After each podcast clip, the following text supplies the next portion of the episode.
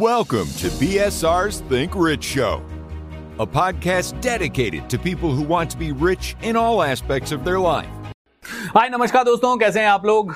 मेरा नाम है भूपेंद्र सिंह राठौर मैं एक इंटरनेशनल मोटिवेशनल स्पीकर और आप सभी के प्यार और आप सभी के रिस्पेक्ट के लिए बहुत बहुत धन्यवाद। आपके कारण मेरा चैनल रोज बढ़ रहा है रोज सब्सक्राइबर्स आ रहे हैं। थैंक यू सो मच दोस्तों आज जो वीडियो बना रहा हूँ फिर से बहुत एक सेंसिटिव टॉपिक है।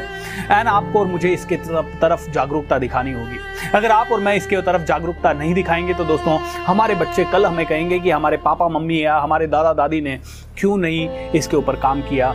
क्योंकि आने वाले बच्चों को ना तो ऑक्सीजन मिलेगी ना प्रॉपर खाना मिलेगा। कैंसर जैसी बीमारियाँ हर एक घर में पहुँच चुकी होंगी। एंड दोस्तों बहुत ज़्यादा तकलीफ़ दे जीवन हो सकता है।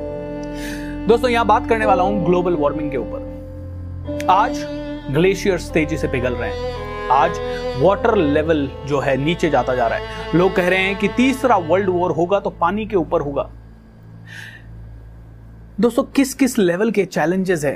आज फर्नीचर अच्छा दिखना चाहिए, इसलिए कितने भी पेड़ काट दो, जंगल तेज़ी से या तो जलते जा रहे हैं या कटते जा रहे हैं। आपने देखा होगा, पिछले एक साल में ऑस्ट्रेलिया के जंगलों में आग लगी, कैलिफ़ोर्निया के जंगलों में आग लगी।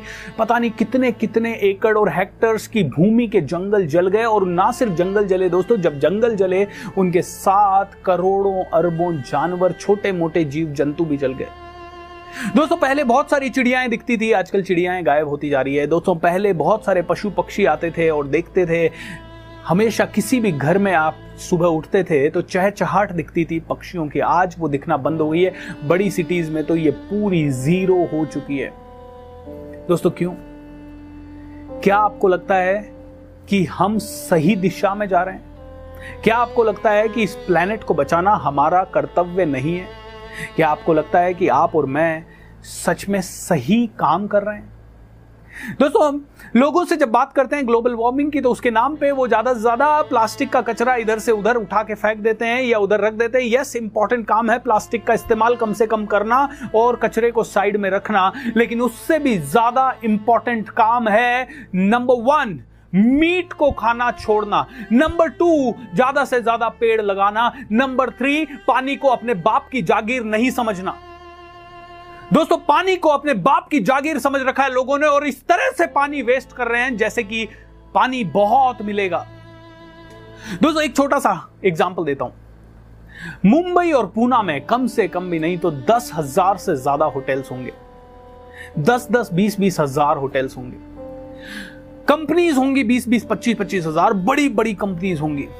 इन सभी में पानी कहाँ से आता है? कहाँ से आता है? लोग ट्यूब वेल करवाते हैं। अभी देखिए, पानी एक ऐसी चीज़ है जिसपे आपका ही नहीं, सभी का अधिकार है। एम राइट सारी दुनिया का अधिकार है। जैसे ऑक्सीजन है, मान लीजिए उस पर सभी का अधिकार है। बट मैं हवा में एक पाइप छोड़ू और ऐसा पाइप हो वो जो कि ऑक्सीजन को सक कर ले। और ऑक्सीजन को सक करके मेरे घर में तो अगले 200 साल की ऑक्सीजन जमा कर ले एंड तुम लोगों के घरों से वो ऑक्सीजन निकाल ले।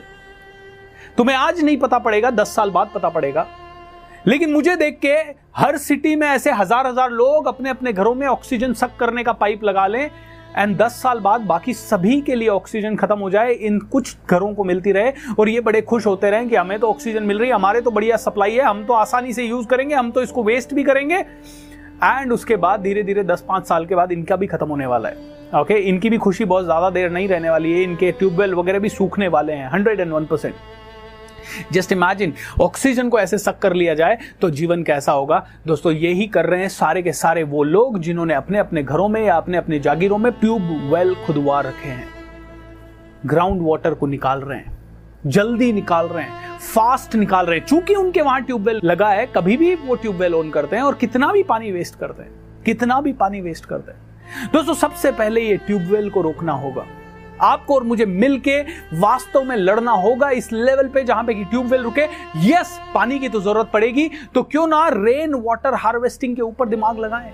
क्यों ना कोई गवर्नमेंट ऑथोराइज दो, चार, पाँच लोगों के पास ही ट्यूबवेल हो, जहाँ से पानी सभी को सप्लाई हो और समान मात्रा में सप्लाई हो कि भाई हर घर में दस लीटर जाएगा या बीस लीटर, पचास लीटर, सौ लीटर, जितना जाएगा, उतना जाएगा। प्रॉपर तरीके से पानी का डिस्ट्रीब्यूशन हो। दोस्तों गवर्नमेंट को या आपको या मुझे मिलकर इसके बारे में अवेयरनेस तो फैलानी पड़ेगी यार। नहीं फैलाई तो बहुत लेट हो जाएँगे हम, बहुत लेट हो जाएँगे। क्योंकि सभी कुछ पानी से जुड़ा है। पानी कम है तो पेड़ नहीं है, पेड़ कम है तो बारिश नहीं है, बारिश नहीं है तो फिर से पानी कम है। दोस्तों रेन वाटर हार्वेस्टिंग क्यों नहीं कर सकते? क्यों नहीं हो सकता ये?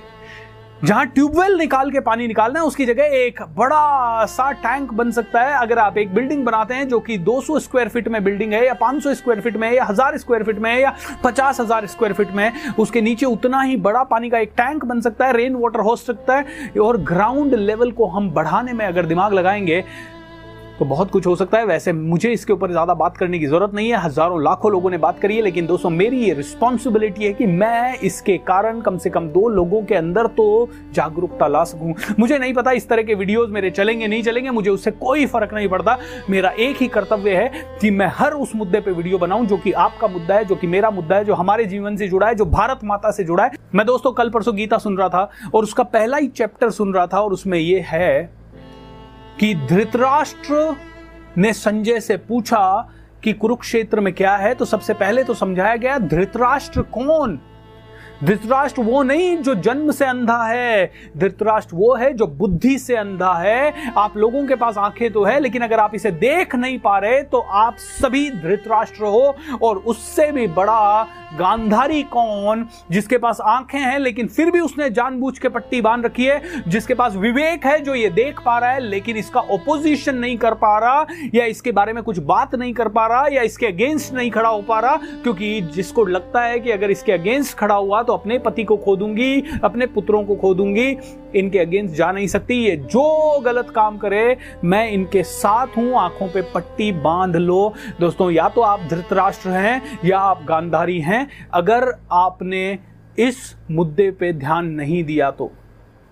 दोस्तों, जंगली जानवर गायब हो रहे हैं पेड़ पौधे गायब हो रहे हैं ग्लेशियर्स गायब हो रहे हैं, समुद्र का लेवल बढ़ता जा रहा है, बाढ़, प्रलय सुनामी ये सारे के सारे प्राकृतिक प्रकोप बढ़ते जा रहे हैं। और मैं आप लोगों को कह दूँ, वो दिन दूर नहीं है जब प्रलय आएगी, जब जब सारा का सारा नष्ट हो जाएगा, ये आप चाँद पे घर बनाने की बात कर रहे हो, आप अंतरिक्ष यान बनाने की बात कर रहे हो, सब कुछ धराशायी रह जाएगा, आप अपनी ब्रांड्स बना रहे हो, लेकिन एक दिन बिकॉज़ प्रकृति मर रही है, आपको भी कैंसर होगा, क्योंकि देखिए, ये प्रकृति कमज़ोर नहीं है, इसको कमज़ोर मत समझिए।